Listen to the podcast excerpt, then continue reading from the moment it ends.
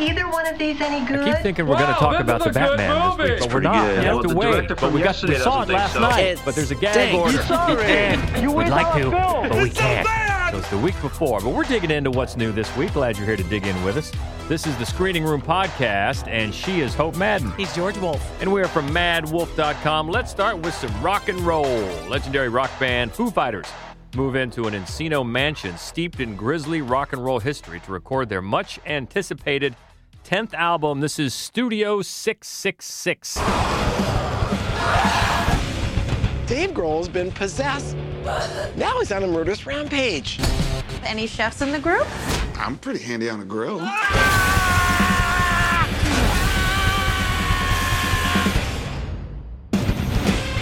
Is the album almost done? It's killer.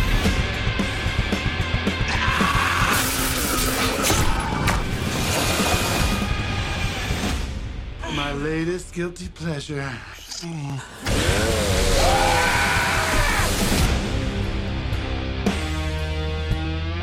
You're welcome, music.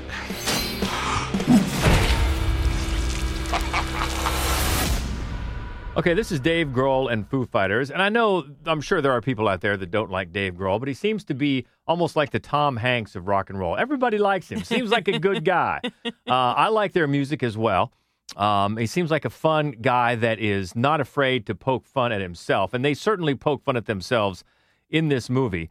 Um, it is, uh, if you like the Foo Fighters, I will say there's music in it, but don't expect the greatest hits because even though they're playing themselves, really all the music is them jamming. It's really instrumentals until the very end. Over the credits, you get a Foo Fighters song. But it's really, really bloody. It's really, really goofy, but it it's too long and it gets old fast. Yeah, it is. Uh, it's surprisingly bloody, and and they let you know that in the opening segment. I mean, and, and it's Yeah. and it's a comedy. You know, it's a horror comedy, but man, it's bloody, which is a, a bonus point for me. You know, they're very likable, and I just think the film is uh, is a little self indulgent. I just think uh, they could have trimmed it to like. 65 minutes 70 minutes i mean they Oh, man, really yeah. and it's it's it's like an hour 45 It needed to lose half hour at least it needed long to lose a good 20 minutes. In fact, as it got toward the end, when I thought, oh, okay, here they're wrapping it up. No, it was about another 20 minutes or Yeah. so. So it does. I, I was laughing. Most of the parts that I was laughing at were the, the, the band parts where they were poking fun at each other Yeah. or the rock and roll lifestyle or the, the fact that, you know, oh, they're rock stars. Yeah. I thought that was, some of that was sort of funny. And Pat Smear's wardrobe is uh, interesting, to say the least.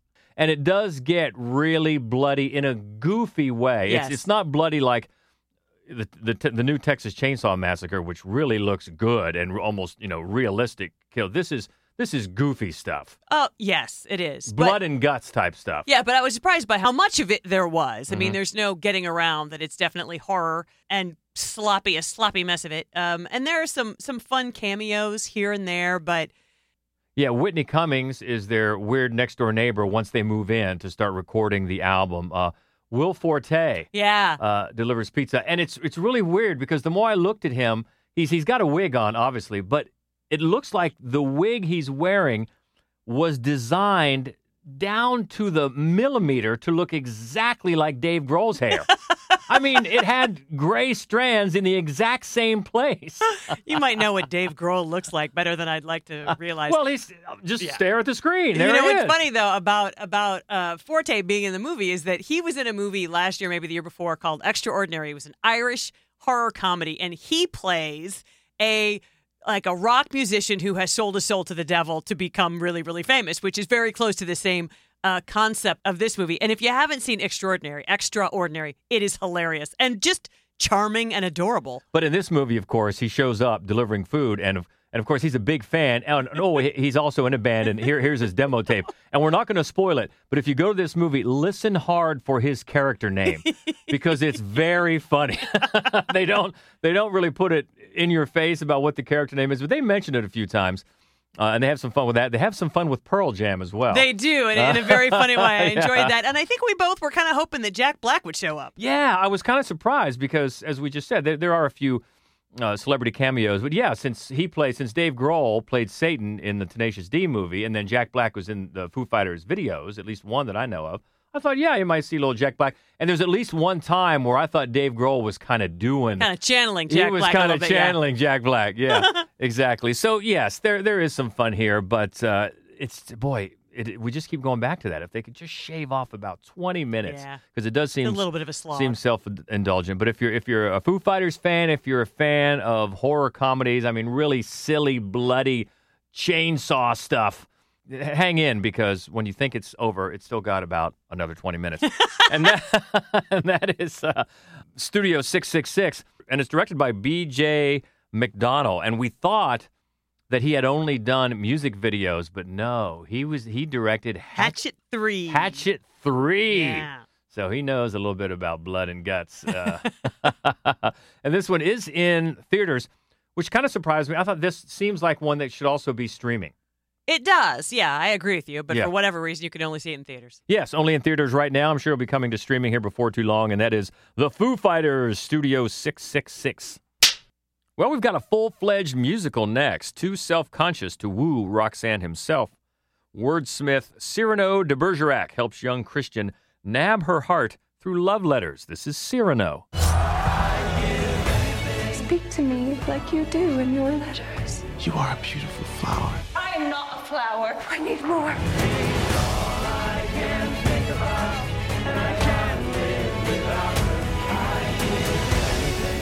Love with her. My fate is to love her from afar.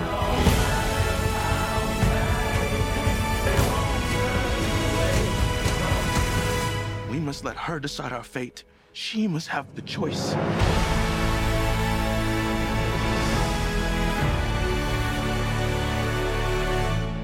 I can remember how excited I was to watch this movie because uh, Peter Dinklage plays Cyrano de Bergerac, which I thought, first of all, that's a brilliant way to kind of update the the concept of Cyrano de Bergerac. I'm a massive, massive fan of his, and also Joe Wright directed. So I thought, oh, what fun this will be, and I was really, really eager to see it. And then we were like five minutes in, and you go, "Did you know this was a musical?"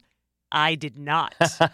and you love them. I don't you love them like so much. musicals, but um, but uh, I really enjoyed this movie. I thought, you know, the performances were great. Who knew Dinklage could sing? I didn't. I didn't either. Yeah, and this is directed by Joe Wright, as you said, um, who really has shown and he he's shown in his career to be able to adapt to many different genres, many different types of films. I remember after I had seen because he did Pride, Pride and, and Prejudice, Prejudice. and then when I went to see Hanna that he directed, I had no idea he could stage action like that. Yeah. incredible visuals. Yes, Uh, absolutely. and you know, I, he just has a real eye for framing. He I does. mean, no matter what he does, uh, no matter whether it's a good movie or a bad movie, it looks incredible. Yeah, he really does. Uh, and for people that aren't familiar with the original story from the 1800s, if you're only familiar with the story of Cyrano de Bergerac from Steve Martin's adaptation, Roxanne, of course, in the late 80s, this is different. This is a lot different. I mean, to the basic story, let, let alone the fact that it's a musical. Okay, that's that's a lot different. But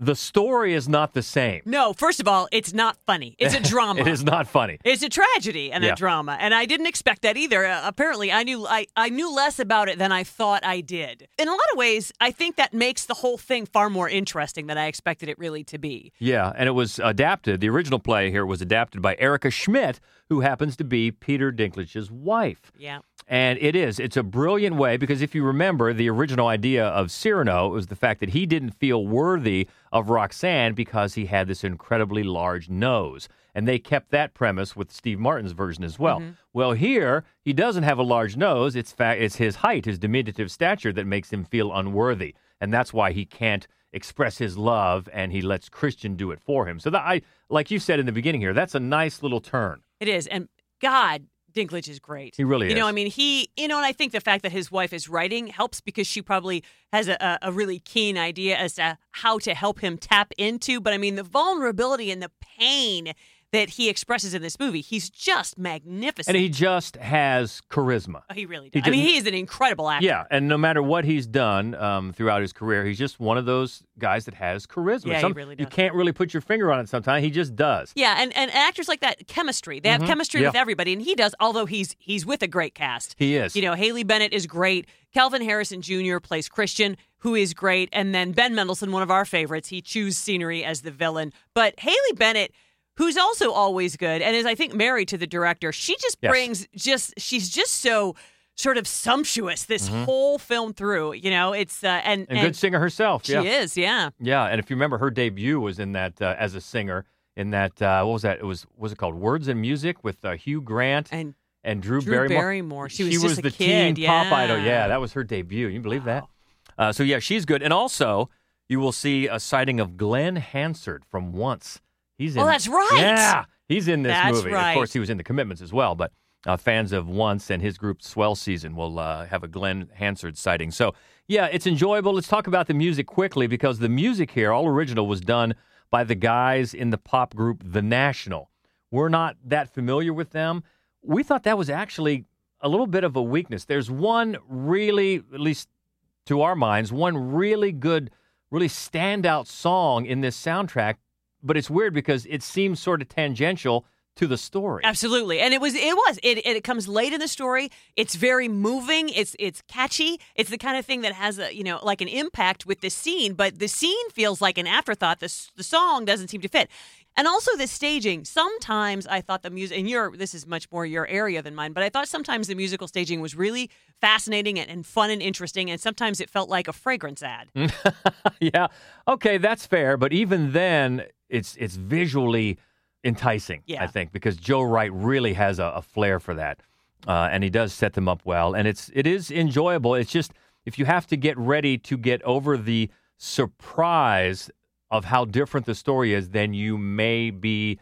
Uh, ready for and I know Steve Martin's version was a long time ago, so maybe we're overstating that case. Right. Maybe you have to be of a certain age, our age, uh, to remember that so well. Or if you didn't study Cyrano in school, you don't know exactly how serious the real story is. Uh, so just be ready for that. But it is. It's a it's a visual feast, well done, uh, and give you a new a new appreciation for a classic work. And that is out in theaters now. Peter Dinklage, uh, starring in Cyrano. Got a thriller up next in some theaters and uh, for streaming. A mother desperately races against time to save her child as authorities place her small town on lockdown. This is called The Desperate Hour. Mrs. There's been a new development. Unknown number. Who is it? My son's there with you. You're lying. You're the police. No, I'm his mom. Tell me how I can help you. SWAT has entered the East Wing. Please hurry. Please hurry. Who are you talking to? What? Who are you talking to? Uh, you. You're a liar. You're What? the police. No, Who's I'm not there? the police. Tell me where he is!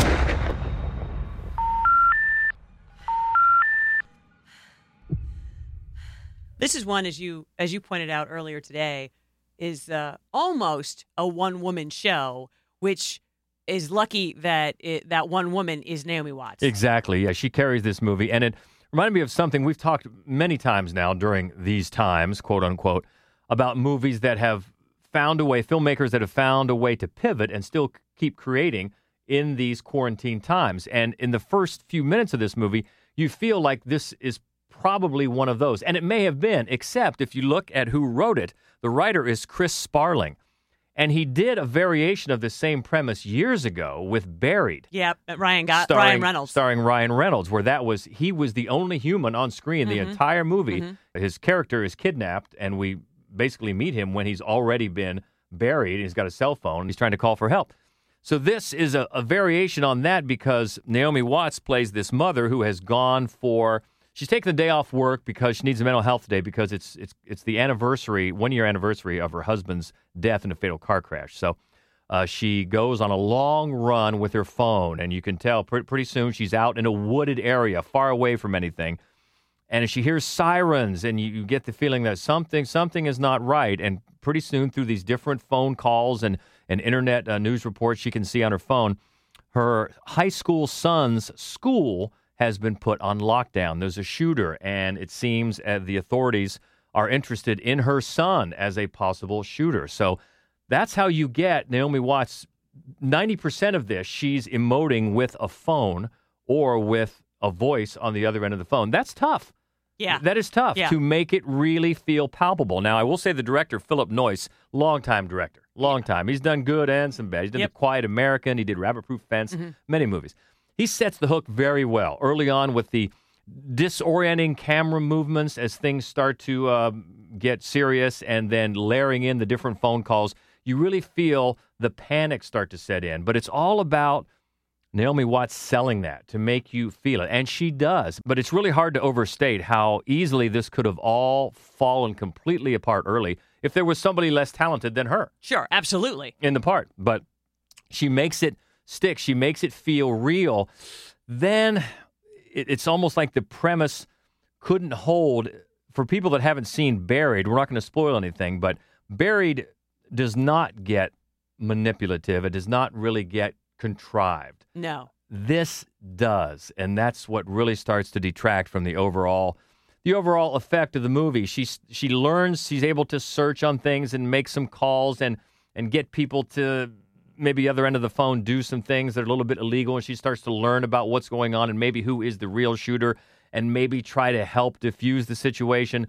And because of that, you get some contrivance and you and you get some manipulative uh, string pulling that hurts it. And then at the very end, really after the credits have have started to roll, you get a a really simplistic, preachy sort of message that is very well meaning. Don't get me wrong, very well meaning, because obviously this is a, a, a horrible, uniquely American epidemic that this movie is dealing with. And it, it almost treats it so simplistically toward the end that it undercuts the seriousness of what it's trying to do. Sure. Uh, which was was disappointing uh, toward the end. But it's set up well, and it does create some tension. But it all hinges on Naomi Watts' performance, which is great. Without her, I can't imagine what this movie would be. It'd be not worth seeing. I'll tell you that. But she she makes it work, and it is uh, it is in some theaters. I think a limited theater release, but it's also on Prime. It's a streaming, uh, and you can find it. Uh, Also, if you might come across it, its previous title. We've seen a lot of these lately. Sure. With previous titles that were were out there and then changed, so you'll see it out there in different uh, in different under different names. It was called Lakewood, which is the title of their neighborhood there, their area that they're living in. But uh, it's now known as the Desperate Hour, and it is in real time, which helps the the feeling of dread and the feeling of tension as well. It used to be Lakewood, now it's the Desperate Hour in theaters and uh, on streaming now. The latest Bruce Willis crime thriller is next. A man implicated in the triple homicide of three Hollywood starlets begins his own investigation. Needing assistance, he enlists the two detectives on his tail in order to expose a conspiracy more explosive than any of them imagined. This is Gasoline Alley. We need to talk to you about the four dead girls. You ever seen these girls before? My suspect? That's yours, right? The lighter, it was found at the crime scene. We got motive, we got access. Why don't you tell me who you think's involved? I have nothing to do with it. I got someone trying to pin a bunch of murders on me. In broad daylight? I'm not going back inside, especially not for something I didn't do. What am I into? Show business, son. I don't think you're involved in this any more than somebody wants you to be. I told you to be ready.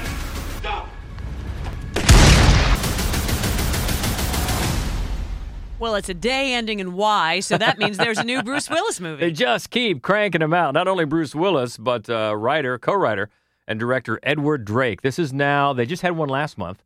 Uh, this is their fifth together. They've got number six in post production, so they got a they got a, a assembly line going. But if you've seen all of their films, as I have, this is the best. So we're making progress here, people. This is the best one, and we heard of this term, and I'm not gonna we, we're not gonna take credit for it. I don't know who did the term geezer teaser. Mm-hmm. We've learned since the last one of their films, which is perfect for how these usually work. You get an aging star, usually Bruce Willis. You you you tease him in the marketing, and then about halfway through the movie, his character just disappears. Yep. Because apparently he's got a one day shooting agreement, and then he's out. Yep. Thankfully, that's not the case here. Uh, his character sticks around till the very end, along with Luke Wilson. Luke Wilson joins the party here too, and they are he has talent. they, they are two detectives, and uh, yeah, they're on. They got four problems. They got the bodies of four dead hookers, and uh, it all leads to Jimmy Jane, an L.A. tattoo artist played by Devon Sawa, and he uh, is an ex-con, and he knows he's being framed. He's not going to stand still for this. So yeah, it, his launching his own investigation gives Luke Wilson and Bruce Willis the chance to just go away for a while. And it's all because all three men are really concerned about these women. They are, yeah. There's they, so they much really respect. Well, the, uh, Jimmy did have a, a brief uh, uh, encounter. That that's one of the reasons he's a suspect. He was the last one seen with the dead hooker named Star, who says, "If you forget my name, just look up." Mhm. okay, so, but the point is here, there are things about it that are getting better and make this one actually a watchable thriller. I mean, there are problems. Don't get me wrong. All of Drake's movies uh, suffer to varying degrees with just ina- inauthenticity. Yes. So much of it just doesn't. Everything from the sets to the fake news reports on TV, it just nothing just feels real. And the score, the score here is problematic. Weird ambience part of the time, and then some loud southern country rock is in your face, and it's all over the place. But Devon Sawa, I'll give him credit. He he is really committed in this character, and yes, he has to make sure that whatever he's doing, and gunplay and action action stunts, he's got a, a cigarette just dangling just so from his steely pout. Never gets rid of that. But he's he's gives a, a decent, a committed performance. Also, there's a woman I wasn't aware of. She was on Veep, I guess, and has had a, a lot of um, supporting roles. Named Sufe Bradshaw. She she comes along um, about midway through. A very nice supporting performance. So there are there are some pluses here, and Luke Wilson too. Uh, Luke Wilson seems to be having fun because his character has just a real no f's to give about anything. Now Willis, of course, is on autopilot as he is in all these movies, but. Luke Wilson seems to be having some fun with this, so there's another there's another thumbs up. And a little wink and a nod to their own canon. That's the thing. Uh, it is nice that in this script, there's some self aware humor. In fact, taking a shot, maybe a shot, but at least, uh, yeah, like a wink wink at one of their previous films. Because some of this, since they're in LA, they cross paths with the movie industry, the porn industry, things like that. So they are on, on movie sets, and they do get a chance to do a little, do a little wink wink at one of their own films. So I'm like, okay, all right, that's, I appreciate that. Um, and it leads to a finale that okay, it may not be that big of a surprise, but if you have seen these movies, like I said, then you're going to see some improvement here. And the next one on their uh, agenda, the next one on their resume is not only going to be starring Bruce Willis, but John Travolta is in the next one. So it's coming soon. But for now, it appears we're heading in the right direction with these uh, Bruce Willis and Edward Dra- Drake mediocre. productions. this one is a a serviceable, watchable crime thriller, not one where you're rolling your eyes the entire time. And it is also in limited theater release and on Prime on streaming. And it is called Gasoline Alley, which is, by the way, the name of the tattoo shop uh, where all roads lead to this crime. You think, you never know. It's out now. How about a good old disaster movie? Haven't had one of those for a while. This is an oil platform dramatically going down on the Norwegian coast. And researchers try to find out what happened when they realize this is just the start of something even more serious. It's called the Burning Sea.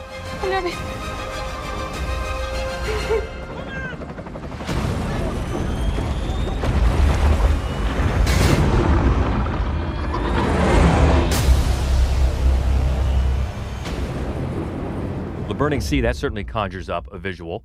Uh, but I, I know from your written review, one of the things you like best about this disaster movie is that it actually takes an understated tone. It does. I mean, because, you know, the disaster itself is pretty huge. So it doesn't really require all of the swelling strings and the, you know, I mean, it just doesn't require that level of bombast in filmmaking. Mm-hmm. You just need to have a little bit of faith that the actual sight of uh, a sea on fire and everything else that happens is enough for us to go, oh, and, you know, and it is. Uh, it's a Norwegian film and it is set on the coast and they have the government of Norway and their oil industry, they have been drilling and what they found is um, they've just weakened the sea bottom. And so uh, one of their platforms collapses. But the fact is, that's the least of their problems. and wha- when the when the first collapses, they send out a robotics team because uh, the woman Sophia, she you know she and her partner, you know they they man they they drive these drones with cameras so they can see they're looking for survivors is what they're looking for. But what they find down there is evidence of something much more catastrophic that's Mhm. about to happen. And then, you know, it leads really fairly naturally to, uh, you know, a series of events where the, the government and the oil industry have to sort of weigh what is likely to happen? How likely is it to happen? What could we do about it? And one of the things I like about the film is that they don't go out of their way to vilify these people, you know? They're not great people. They've made greedy decisions, but they're not, you know, evil incarnate, which is nice. They get a chance to just be like, Real people. Yes, and it's it's just a nice change of pace that, that the, the movie isn't dumbed down. It's not one note. It's also filmed really beautifully. Uh, you get a real sense of the rugged beauty of uh, the Norwegian coast. And then, of course, there's all of there is a lot of action, uh, Yeah. and uh, and and it's a, it is a very tense thriller once the action kicks in. So I, I thought it was thoroughly enjoyable. This is director John Andreas Andersen, and it is out in uh, in theaters now. And yeah, uh, it's it seems like it's been a while since we really talked about a, a good old disaster movie. Yeah. And you're right, so many of them are just there. Look, are like, look, you're here. You're not here for the characters. You're here for the disaster. But it's nice when a filmmaker or filmmakers realize, let's give you some real characters to care about. Right. Right. And it makes you care about the the disaster if you care about the people involved in it. So this is a good one. Uh, again, in theaters now called The Burning Sea. Hey, how about a horror movie? Yes, a lonely teen discovers her family's ties to witchcraft. Go on. This one's called Hellbender. What do you smell? I smell a man. You know why we're called hellbenders? Because we're beards. Have you been in my dreams? If you break my heart, I'll devour you. If they want to believe in hell so badly, I'll give them hell. I just want others to be people. It's not a gift, Izzy. Then why was it given? I'm not afraid of you, Izzy. You will be. One of the reasons this movie is so fascinating, it's a it's a Shudder premiere this week, is the group of people who are making it. Um, uh, we saw a few years ago uh, in, at a film festival. We saw their the same group of people made a movie called The Deeper You Dig, Mhm. and it was the first of theirs that we'd seen. It's called an Adams Family film, Yeah. a D A M S, not double D.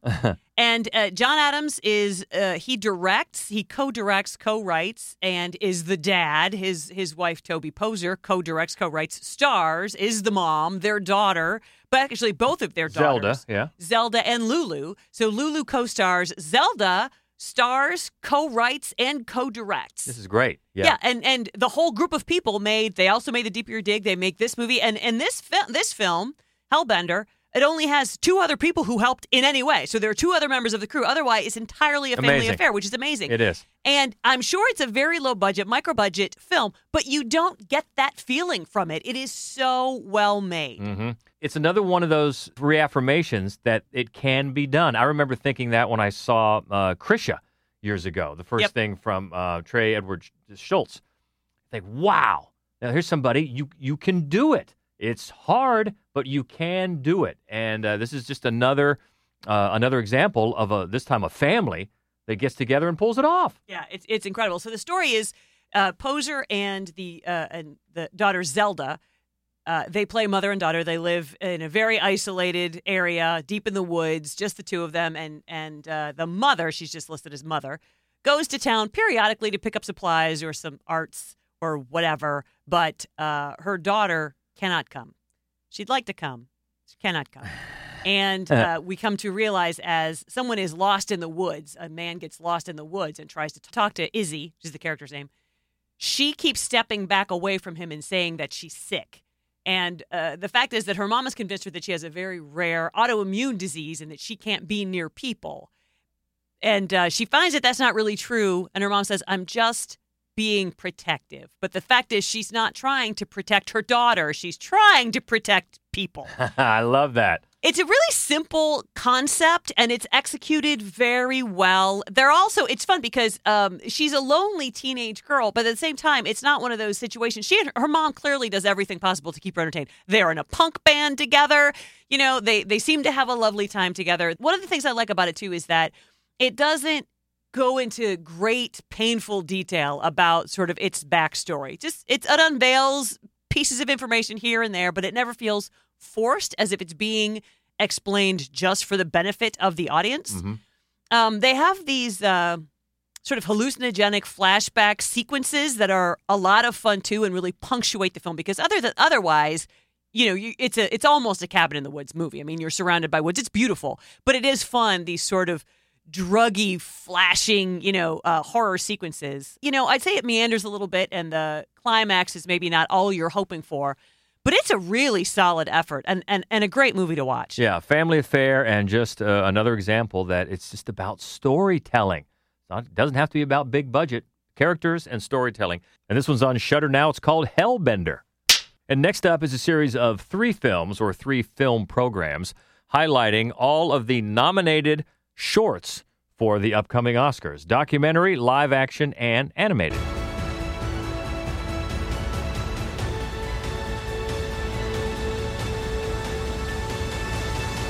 Boy, these are just programs that we look forward to every, Every year. year. Short films, the Oscar nominated short films from all over the world. And I, I, I know I say this probably every time that we talk about the short films. I remember being a kid and watching the Oscars and thinking to myself at the time when they gave them away, where do people see these shorts? Right. And this is a great way to see some of the best. And keep in mind that because there are only five nominated in each in each category, live action, animated, and documentary, if their lengths don't make up, you know, a full movie, they add some other very good, almost nominated shorts in there as well. Mm-hmm. Uh, and they're just great, uh, especially the live action ones that we just had a chance to check out the other night. I'm not going to lie to you, there are not a lot of laughs, Right. uh, especially in the live action shorts, but boy, they make very compelling and important statements uh, in under 30 minutes. Some 18 minutes, some right up until 30, but they're just so worth seeing. Oh, Documentary, live action, and animation. And hopefully they are at a theater in your area. I know these programs, the three separate films, are playing in many different cities around the country. And by all means, highly recommended if they're in your area. Check them out. Good stuff, all three of them. And one more this week, a drama out of Czechoslovakia. Two students of a theological seminary in totalitarian Czechoslovakia must decide if they'll choose the easier way of collaboration or if they'll subject themselves to the surveillance of the secret police. This is called Servants.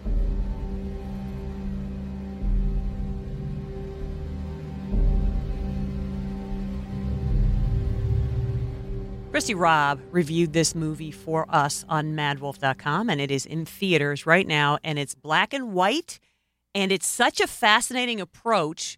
There, you know, there've been a lot of movies over the years that are set in sort of a totalitarian, and right now, uh, one of the things that this movie does really well is to just let you know how easy it is for that to become the norm. Yes. But one of the things that's great about this gorgeous black and white movie is that it begins like a noir. It's so gorgeous this film to look at, but then what it does, it kind of it kind of the camera moves back and moves back, and pretty soon you're just observing, you're surveilling Mhm. this seminary where priests can't even read from or share uh, religious text because it's a communist nation, and what they're willing to do to just well, essentially, you know, uh, fit in, uh, yeah. go unnoticed, uh, Right. not rock the boat. Mm-hmm. It's beautiful. It's frightening. It's hypnotic. It's really quite something. This movie. Yeah, and you can check out Christie's entire written review at maddwolf.com. It is in theaters. It's also available on Prime Video uh, if you don't have it in the theaters as well. But of course, a, a beautiful movie. We always urge people to see him on the big screen if you can, but definitely worth seeing either way. And that is called Servants. All right, Daniel Baldwin, the Schlocketeer, taking the week off, so we will look ahead to next week. We've already said the big one. Can't wait to talk about it, and there's going to be a lot to talk about. The Batman is coming next week. Also, Huda's Salon. Oh, another one we've already seen. Uh, Take Back the Night. That'll be good to uh, talk about as well. hmm Mother Schmuckers. What was that? Say it carefully. Mother Schmuckers. Also asking for it. And After Yang. Looking forward to that yeah, one. that is done by the guy who did that small Columbus. film Columbus So good. years ago that nobody saw that was just great. And this one stars uh, Colin Farrell Mhm. and Jodie Smith Turner Yes. from uh, Queen and Slim. Mhm. So de- definitely looking forward to that one as well. So going to be a big week to talk movies next week. And uh, this week, what do you think? Think about anything we've talked about. You love that Foo Fighters horror? Do you love those Blue- Bruce Willis geezer teasers? Uh, although not really a teaser this time, so that's good. Let us know what you thought. Uh, we always love to keep the conversation going. You can find us easily on Twitter. That's at MaddWolf, M A D D W O L F. M A D D W O L F. Also on Facebook and Instagram, it's MaddWolf Columbus. And the main website where you can find all of our written reviews and our other horror movie only podcast. A new episode just dropping, by the way. Uh, that called Fright Club. You can find that all right there at maddwolf.com. All right, so we'd love to hear from you. Keep in touch if you can. Until next week, she is Hope Madden. He's George Wolf. And this is the Screening Room Podcast. See ya. I do wish we could chat longer, but I'm having an old friend for dinner. Bye. Okay, everybody, that's a wrap.